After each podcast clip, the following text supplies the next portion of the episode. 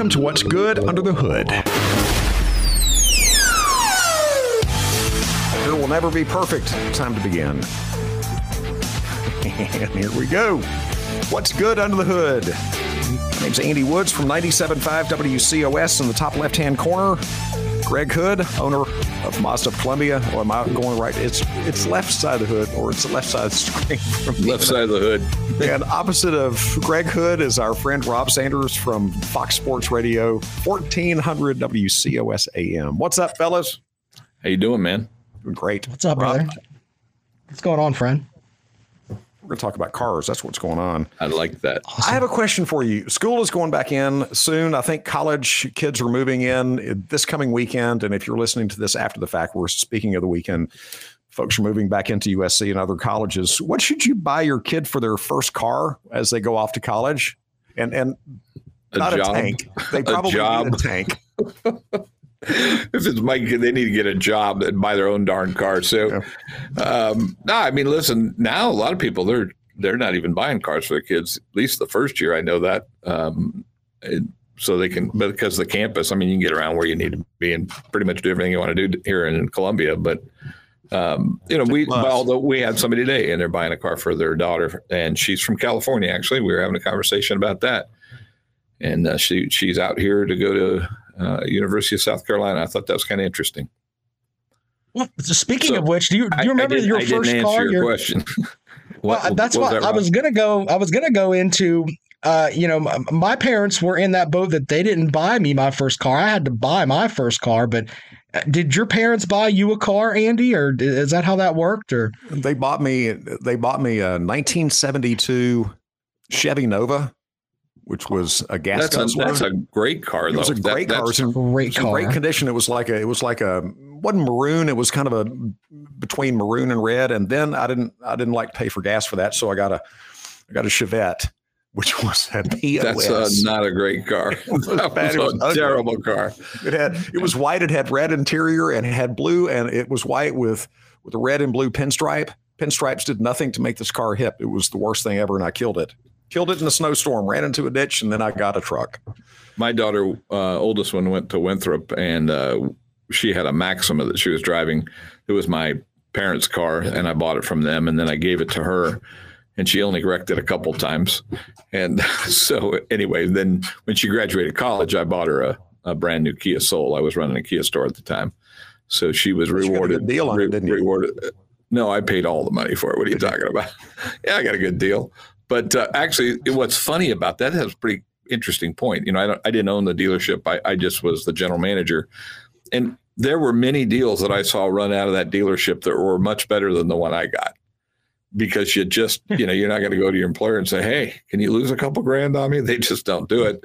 But the second thing is, you better buy it from your employer, or you're going to have a new employer. So it was kind of one of those deals. But uh, and then my my youngest, um, she went to esthetician school. So, and I when she graduated high school, I actually uh, took her out of the car she was in, and I put her in a Dodge pickup, a lifted one. She's she's wonderful. She's cute, and she's a little rednecky. So she I was about to say she she sounds like a Bellamy Brothers song, a redneck girl. yeah, she's beautiful. awesome. She's absolutely beautiful. I mean, both of my girls are uh, stunning. They look a lot like their mom, obviously, but um, she got a lifted pickup and absolutely loves it. So that's that's her deal. speaking speaking of pickups, you know, Andy, we you and I were talking about this a couple weeks ago about you know, and Greg, maybe you can help us with this. Why are Like, why the trucks hell are they like? so expensive?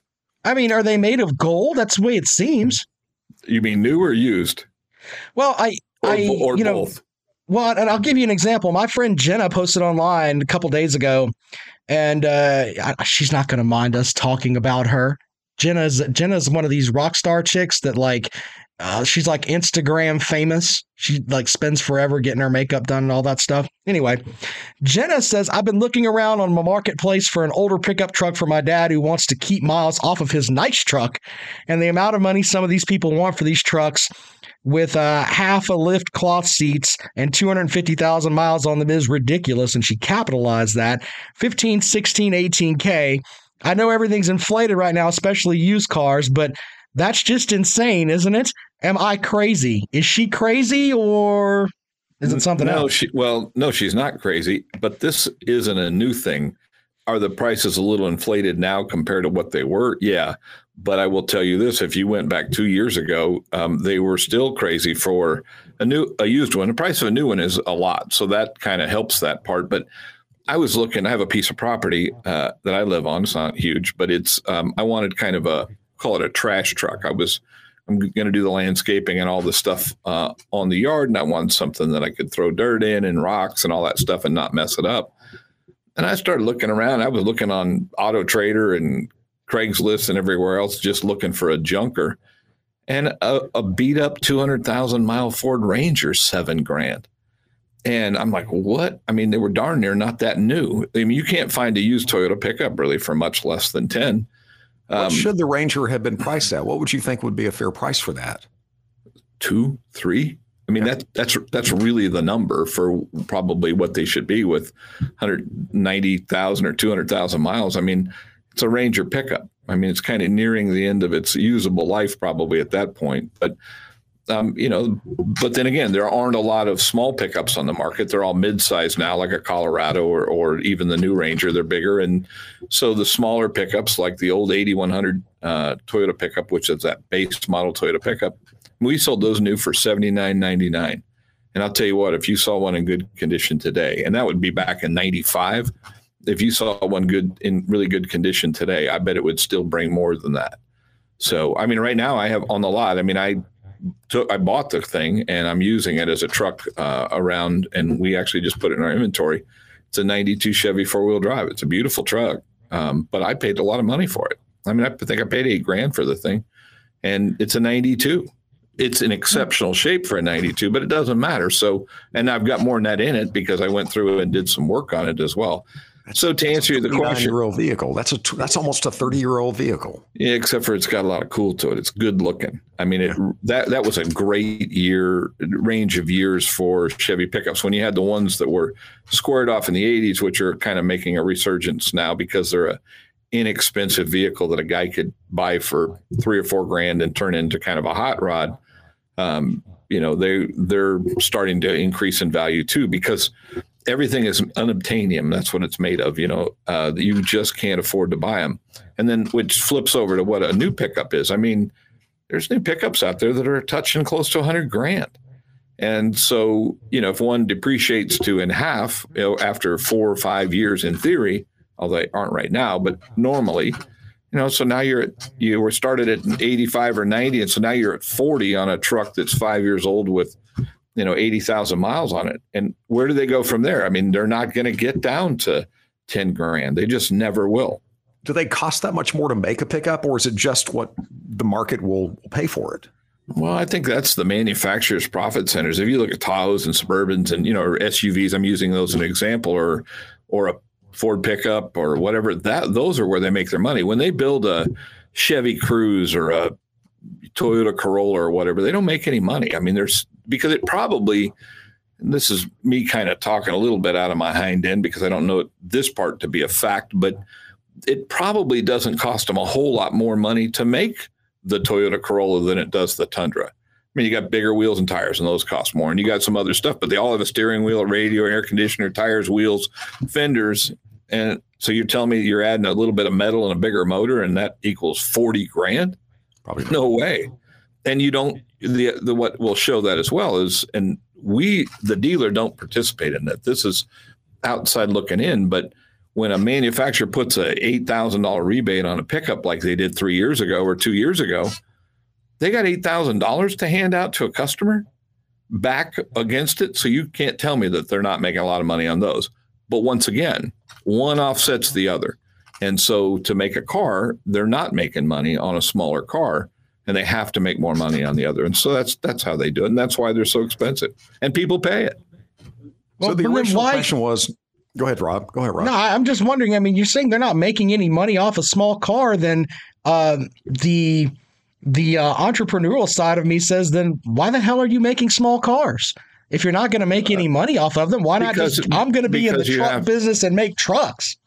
No, but you have to have a spread. There's brand loyalty you're looking at too. I mean, so you're looking at an individual thing and a manufacturer of a car a car dealer. We're looking at retention. So if I you go back to what you said earlier on, if I have a college student that's going to buy a car, I put her in a Mazda 3 or in more of a lower end Mazda and she really enjoys the car.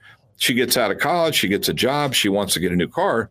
She's going to step up. So now all of a sudden she she goes, Well, I'm going to go look at the Mazda because I really like this. It was great. And so she stays in it. So it's an advertising and marketing investment in them to make that car. There is a demand for the car, although cars are going away. So the thing that we're starting to see now is the crossover as the base, more of a base model than we are the regular four door car. So most of the manufacturers are dropping. I mean, I don't even think Chevy's, other than a Camaro, what are they making in a car now? Hardly anything. So, um, you know, th- they're just going away. So that, but you got to have an entry level car, and you got to give somebody a taste of a brand so they'll continue that on. So it really, it's a gamble, it's a risk. And if they make a good enough product that has good enough value, where they um, have brand loyalty, they'll have that customer for a long time. And if you remember back to your dad or your grandfather, you know, they used to go, Well, I'm a Ford guy or I'm a Chevy man. You know, you, we used to hear that stuff all the time.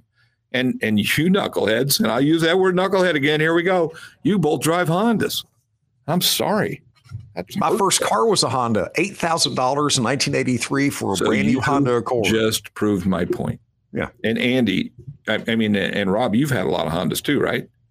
Yeah, I, I, uh, but and it, it goes back to what you just said. Like my my Honda that I bought, the first one was like an I thought it was an awesome car, and I was like, well, I, I you know, I, I liked my Honda, so why not go and get another one? I mean, that makes sense. So you've answered your own question that why would they make the investment to build a car? And, and when Honda got started on cars, so I'm not going to tell you that they're not making money. That's mostly what they sell.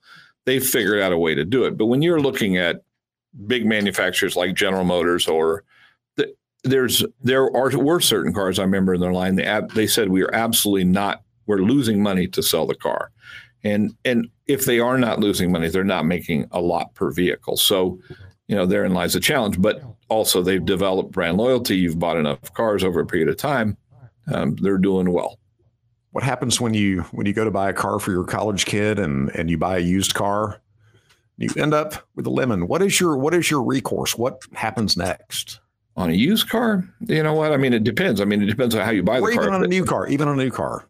All right. Well, those are two very separate things. So you we'll, we'll start with the used car. I mean, if I have a belief that no matter what, I mean, there's you know we have a buyer's guide that's on the window. The Federal Trade Commission uh, requires us to have uh, a piece of paper on the window and it says as is or no warranty, and one of those boxes needs to be checked. Some dealers do it where they'll give you a three day, 3,000 mile um, warranty on maybe drivetrain. Depends on the car. So if it's still under manufacturer's warranty, it's covered. Now, once again, let's go back to the question. So let's just assume for a minute that they bought a 2019, it's still under warranty and it has issues. Um, there is no lemon law for that.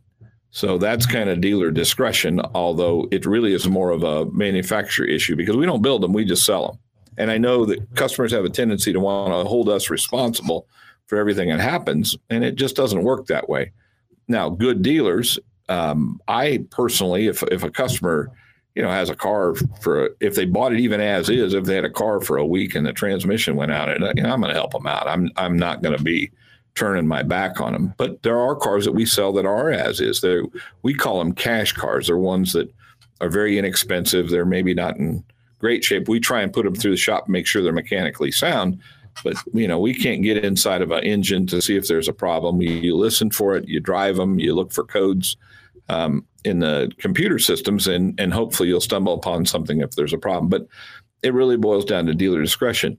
When you're talking about a new car, now you get into a whole different uh, can of worms, and there are lemon laws that allow there's a certain process that you have to go through. So if you have a problem with your car, um, there are steps that you have in the guide that they give you when you buy the car that says how you would get a car returned or bought back from the manufacturer under lemon law. And let me tell you something, it's a hard process.